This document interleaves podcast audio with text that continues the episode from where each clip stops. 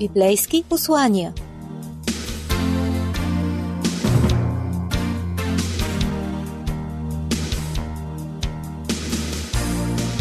Здравейте, приятели! Вие сте с предаването, което представя идеите, съветите и мъдростта на Библията. Темата днес е към прицелната точка, а говорител пастор Ярослав Янков.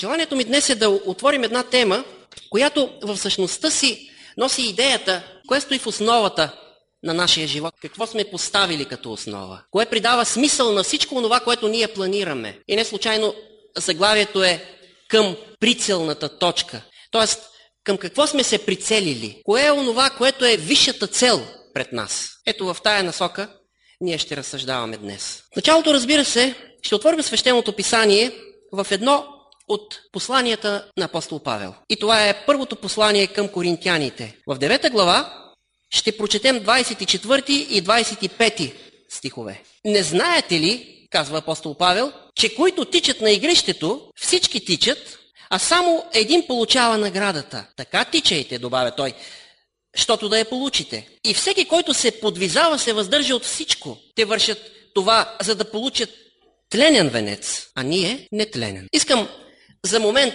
да се опитаме да се потопим в атмосферата, която загатва апостол Павел. Атмосферата на състезанието. За момент можем да си представим стадиона, атлетите. И за да ни е още по-лесно, ви предлагам да си представим, че се намираме на едно съвременно спортно съоръжение, на един съвременен стадион. И да си представим, че имаме възможността да се разходим по него. Представете ли си как вие Стъпвате по тази специална настилка. То е лекоатлетическо съоръжение, лекоатлетически стадион. И там можете да откроите сектори за различните спортове. Има за висок скок, за хвърляне на гиоле и всички от тези дисциплини, които си представяме. И ние имаме възможността да се разходим.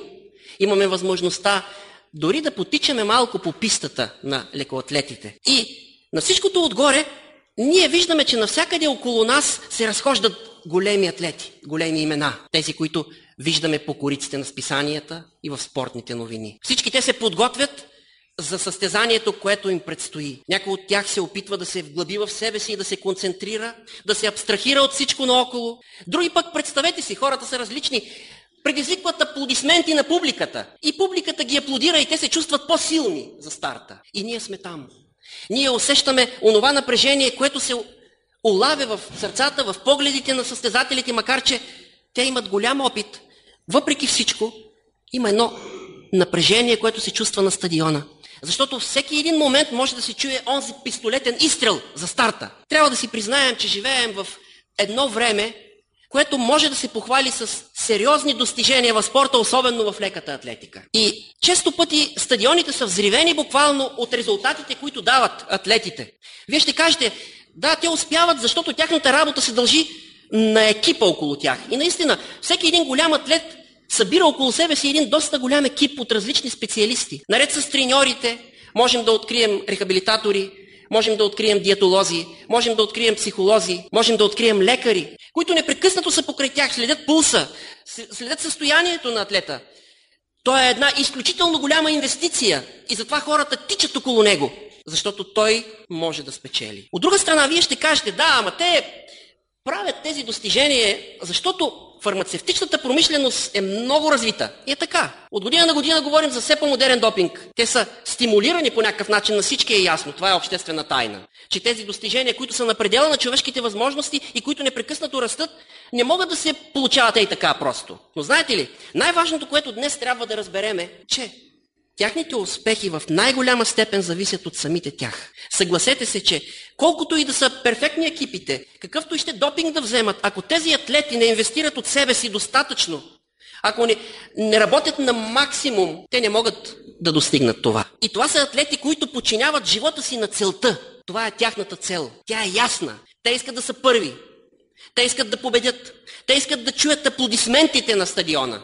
И те, почти всички те казват, че това е едно удивително преживяване, да чуеш как един стадион от хиляди хора се е изправил и те аплодира. Ти си героят. Апостол Павел казва, и всеки, който се подвизава, буквално бори се, съревновава се, състезава се, се въздържа от всичко. Атлетите, за да успеят, се въздържат от всичко. Ако се хванем буквално за думата подвизава, то този текст би прозвучал. Всеки, който иска да постигне подвизи в живота си, се въздържа от всичко. Не случайно апостол Павел с известно недоумение възкликва в нашия текст, който прочетохме. Той казва, те вършат това, за да получат тленен венец. Представете ли си какво очудване преживява Павел? Казва си, как може тези хора да са толкова мотивирани, след като това, което получават като награда е просто един тленен венец. Дори и да е Лавров, той много скоро извяхва. Той не е жив. Той прилича на жив. Или пък, може би, един медал, едно призвание, което всички оценяват. Една слава. Апостола се пита, възможно ли е всичко това да е толкова силен мотив, за да може тези хора да дадат всичко от себе си, за да получат наградата. И вижте сега, може би той малко с болка добавя, а ние се стремим към нетленен венец. Би следвало, би следвало нашият мотив да е много по-силен, защото венецът, който ние получаваме, е нетленен. Това е вечността. Преди всичко приятелството с Исус в вечността. Тоест, нашият живот те първа започва. Ние като че ли се намираме в предверието на живота. Подготвяме се за истинския живот. А пък понякога нямаме достатъчно голяма сила и мотив да водим битката, която водят атлетите на стадиона. Затова апостола някакси така с очудване го заявява. Те, казва, получават тленен венец. Много скоро се изчерпва възрастта, в която атлета може да бъде първи. С всяка измината година резултатите са толкова високи, че все по-надолу пада възрастта на атлетите. И в един момент твоята възраст за, състезателна, за активна състезателна дейност пада. Какво правиш ти? Можеш да станеш треньор. Или пък можеш да се развиш в друга област. Но онова, в което си инвестирал, то някак се очумява. Остават само старите лаври. Ще покажеш на внуците си медала. А защо не да запазиш и лавровия венец, ако изобщо са ти сложили такъв? Той е хербаризиран. И ще кажеш, е, знаеш ли дядо ти какъв беше едно време? Но всичко е тленно. Всичко е тленно. Вие слушате радио Гласът на надеждата. Говорете с нас на телефон 032 633 533.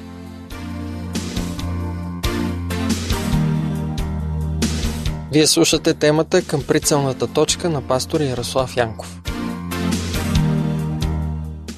Знаете ли, искам да споделя с вас една притча. Притчата разказва за това, че когато един владетел, който успява с войската си, с силата си да почини целия свят, на него му се дава титлата император и същевременно а, той се титулува, дава му се наградата, която представлява възможност да изпише името си върху неразрушимата си яйна планина за вечна слава. И ето го, поредният император, който е признат от целия свят.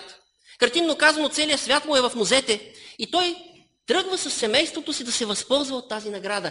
Той вече е обявен за император, само, че сега трябва да достигне до тази сияйна планина, където да изпише името си за вечна слава. И когато застава така пред планината, пазителите на планината застават пред него. И той им казва, извинявайте, ще може ли аз и семейството ми да отидем там, при планината, да, да може те всички да видят аз, когато изпише името си на планината, на скалата. Пазителите го погледнали малко така скептично и му казали с голяма доза разбиране. Виж какво, императоре, предлагаме ти да отидеш да изпишеш сам името си и после ела вземи семейството си и им покажи името си. И тъй като императора все пак имал в себе си доза смирение, той бил мъдър човек, казал си, вероятно те знаят какво говорят. И той отишъл самичък навътре към планината. Наистина бил изумен, защото тая сияйна планина била изключително красива.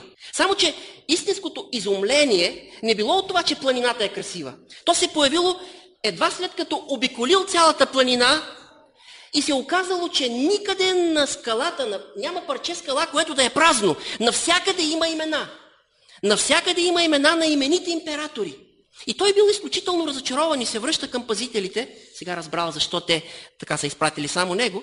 И им казал, буквално през болка, няма къде да напише името си. А това е моята награда. Пазителите го гледали, погледнали така малко с нисхождение и казали, и какво толкова? Изтри едно име и напиши своето. И без това от толкова време така се постъпва. Това било нещо обичайно. Императора не можел да предположи, че това ще е техният отговор. И им казал, не, няма смисъл да пише името си. Какъв император съм аз? Как може да имам усещането, че съм на вечната скала, за вечна слава, след като следващия ще дойде и ще ми изтрие името, ще напише своето? Една, една притча, която по някакъв начин ни разкрива каква е стойността на славата, на онова, което ние печелим тук на земята. Ние се появяваме, колкото и да сме добри, в която ще област да е.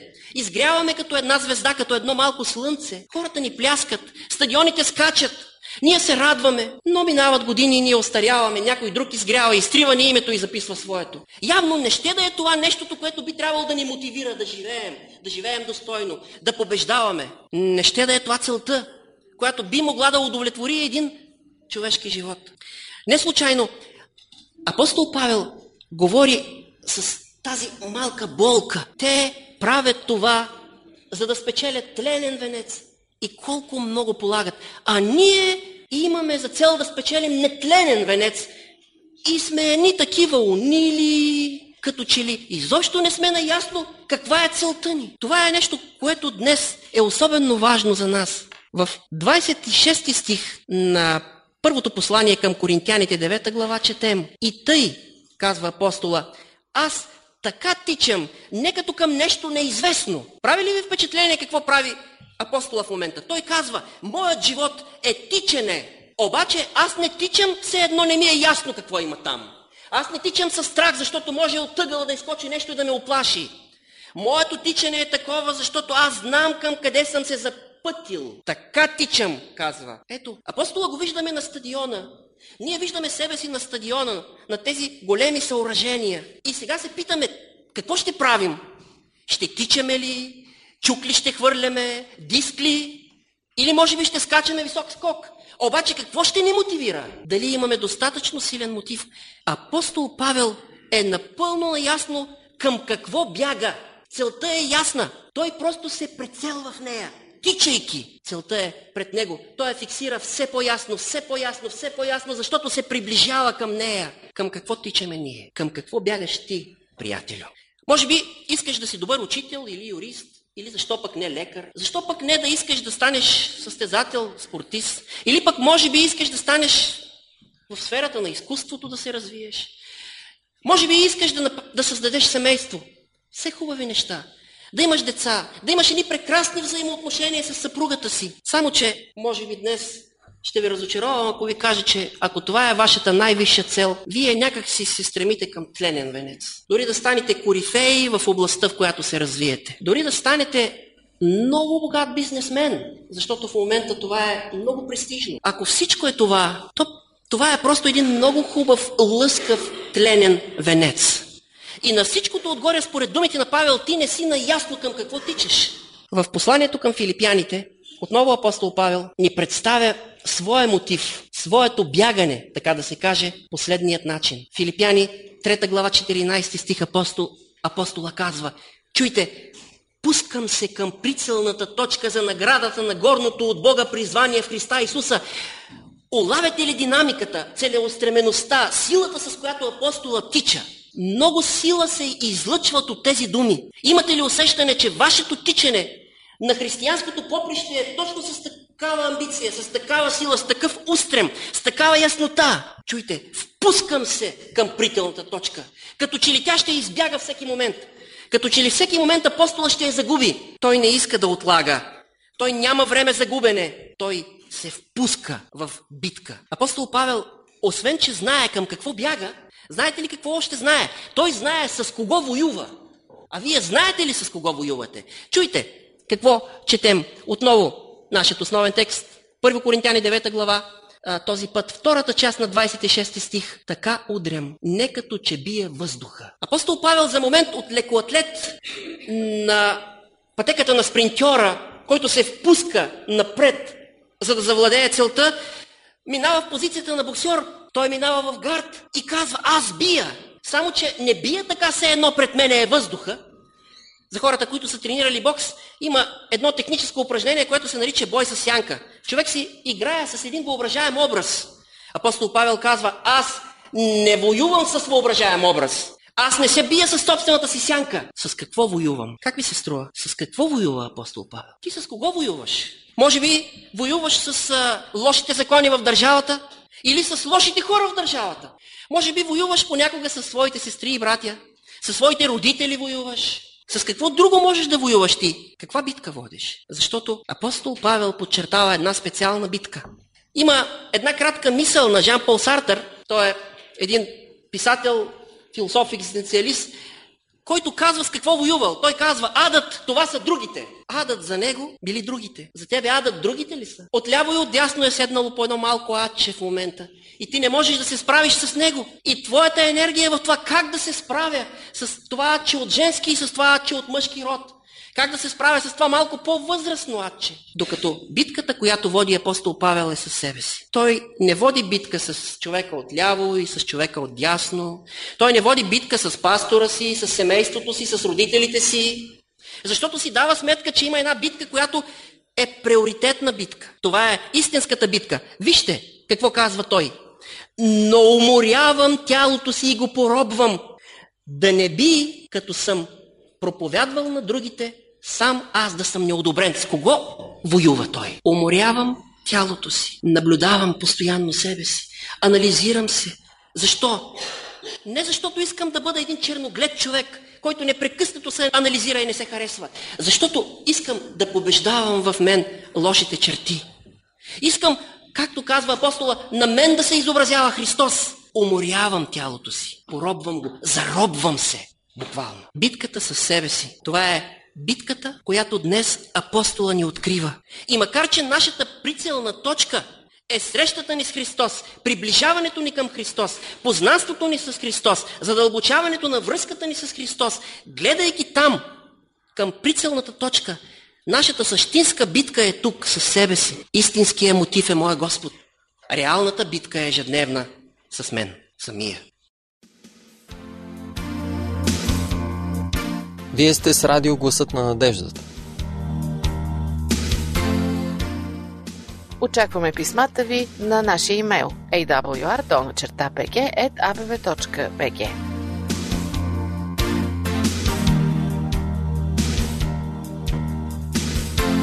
Библейски послания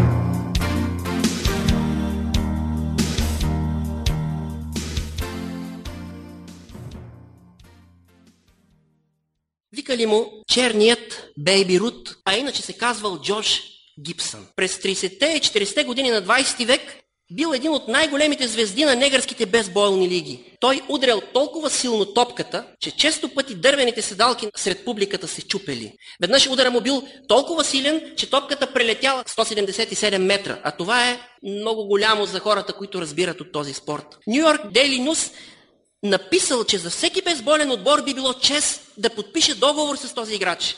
Той може да изпрати топката на цяла миля, казал веднъж легендарният питчер Уолтер Джонсън. И добавил, жалко, че Гибсън е чернокож. Защото той е имал нещастието да се роди в едно време, когато чернокожи хора не са пускали в елитните лиги на този вид спорт.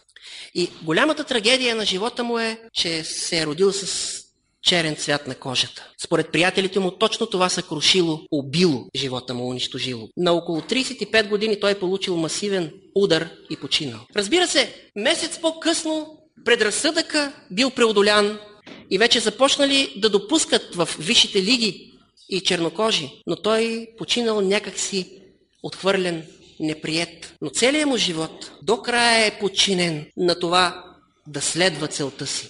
Толкова е бил популярен по това време, макар и да не е играл никога, както казахме във Висшите лиги, че след като почива, той е един от малцината играчи, чието име е записано в залата на славата, макар че би следвало да не е така. Прави ли ви впечатление? Той след смъртта си получава признание. Неговото име след смъртта е в залата на славата. Знаете ли, понякога си мисля, че ние се страхуваме от страха на този човек, на черният Бейбирут, че няма да бъдем признати при живе. Страхуваме се, че животът ни някак си ще мине така между другото. И наистина, животът ни може да няма това признание, което бихме искали. Може би никога няма да чуем стадионите да скачат за нас.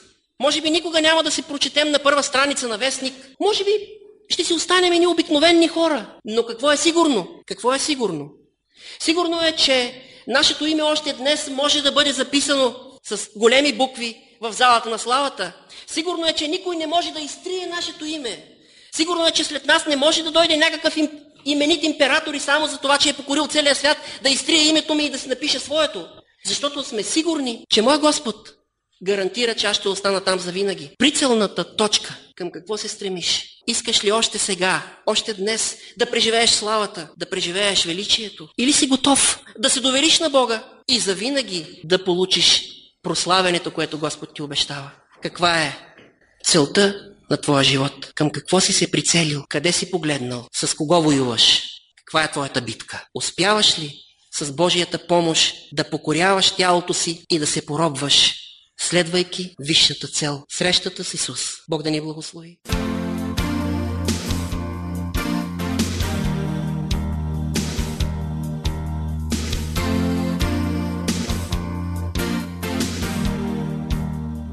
Скъпи приятели, вие бяхте с библейски послания и пастор Ярослав Янков, а темата, която слушахте към прицелната точка.